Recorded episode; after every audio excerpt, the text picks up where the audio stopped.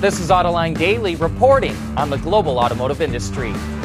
The trade war with China is heating up. The Chinese government is now threatening to restrict sales of rare earth metals to the U S, which are used in a number of different car components. China dominates the global market for rare earths and accounts for eighty percent of U S imports. According to Reuters, there are three companies building rare earth processing plants in the U S. One is expected to open next year, but the other two won't open until twenty twenty-two at the earliest. So, if China does restrict sales, it would make it very difficult for companies to find different sources for rare earths. The Tesla Model S is a little long in the tooth, but will soon be getting an update.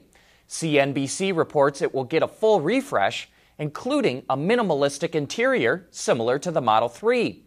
It also gets the same seats as the high-end Model three, and a battery that delivers four hundred miles of range, up from the current three hundred seventy miles with a one hundred kilowatt hour battery pack. It should be out in September. And Ferrari is coming out with its first plug-in hybrid, the S F ninety Stradale. It produces nearly one thousand combined horsepower from a turbo V eight engine and three electric motors. zero to one hundred kilometers an hour comes in just two and a half seconds. But the all-electric range of a little over fifteen miles is not all that impressive. The interior features an all-new steering wheel with a touchpad and a number of haptic buttons for controls. It also has the first application of a curved sixteen inch display screen for the driver.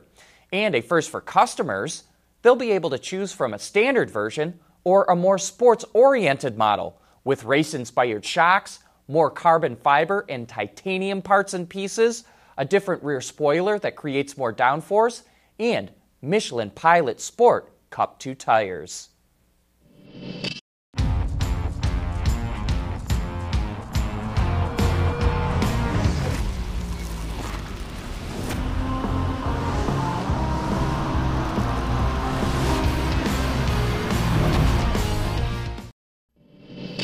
Chevrolet may not be giving up on passenger cars, but it is sure going heavy with crossovers and S U Vs.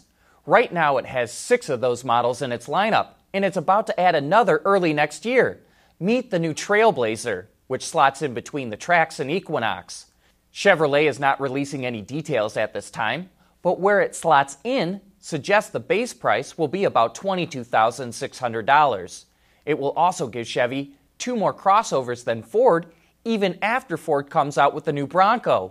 One thing's for sure, the Trailblazer sure looks a lot like the Blazer. Oh, and by the way, it will be made in Korea.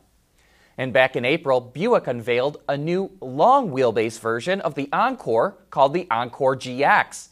Now it confirmed the C U V will come to the U S market early next year. And it's no wonder. Nearly ninety percent of all Buick sales in the U S come from its utility vehicles. The G X will slot between the current Encore and the Envision slash Enclave. It's said to have five more cubic feet of cargo space than the Encore and three less than the Envision. Lexus took the wraps off the new R X and the three-row R X L. Its styling has been refreshed with a sharper, more aggressive front end, but overall, the look is similar to the current model. It comes standard with an eight inch display screen, but a twelve point three inch touchscreen is also available. It's also the first Lexus model to offer Android Auto. The performance F Sport models now come with the latest active variable suspension system, which is borrowed from the L C. A hybrid version is once again available, which combines a three point five liter V six with two electric motors. Fuel economy for the hybrid is estimated at thirty miles per gallon combined and twenty-nine miles per gallon for the three-row model. The new R X goes into production in the third quarter of this year, and pricing will be announced later. And coming up next, John will be here to share some of his thoughts on the F C A Renault merger, and he's worried. Autoline Daily is brought to you by Bridgestone Tires, your journey, our passion. The F C A proposal to merge with Renault has got me worried for the people in Auburn Hills, Michigan, which is where Chrysler is headquartered. This merger will be a completely European deal, and there will be no American voice in the new structure. even though Chrysler generates most of the profits. F C A and Renault are in trouble in Europe. They claim that no one will lose their job with the merger, but they cannot make that promise for the long term. And when they start to look for synergies and efficiencies, they're going to be mighty tempted to cut jobs at Chrysler. When Sergio Marchionne wrote his Confessions of a Capital Junkie, one of the key areas he saw for cutting costs was eliminating all the overlap in powertrain. You know, all the automakers make engines of the same or very similar displacement, and they make transmissions with the same numbers of gears. F C A and Renault will want to consolidate that, and I worry they're going to start eliminating powertrain engineers at Chrysler. And it won't stop there. The same goes for finance, H R, purchasing, and every other corporate function you can think of.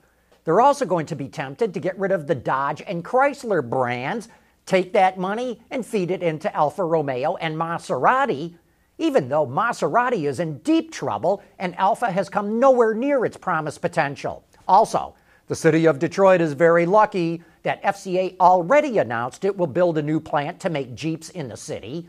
Under the F C A-Renault merger, there's going to be enormous pressure to move manufacturing jobs to Europe. Look, it's critically important for F C A to find a dance partner. I'm just worried that the U S side of the operation is going to carry the brunt of any cost cutting. Anyway, I'd like to hear your thoughts about it too. But before we go, have you heard of Yangfeng? It's one of the world's leaders in automotive interiors, and on today's Autoline After Hours, we'll be talking about future interiors for autonomous cars.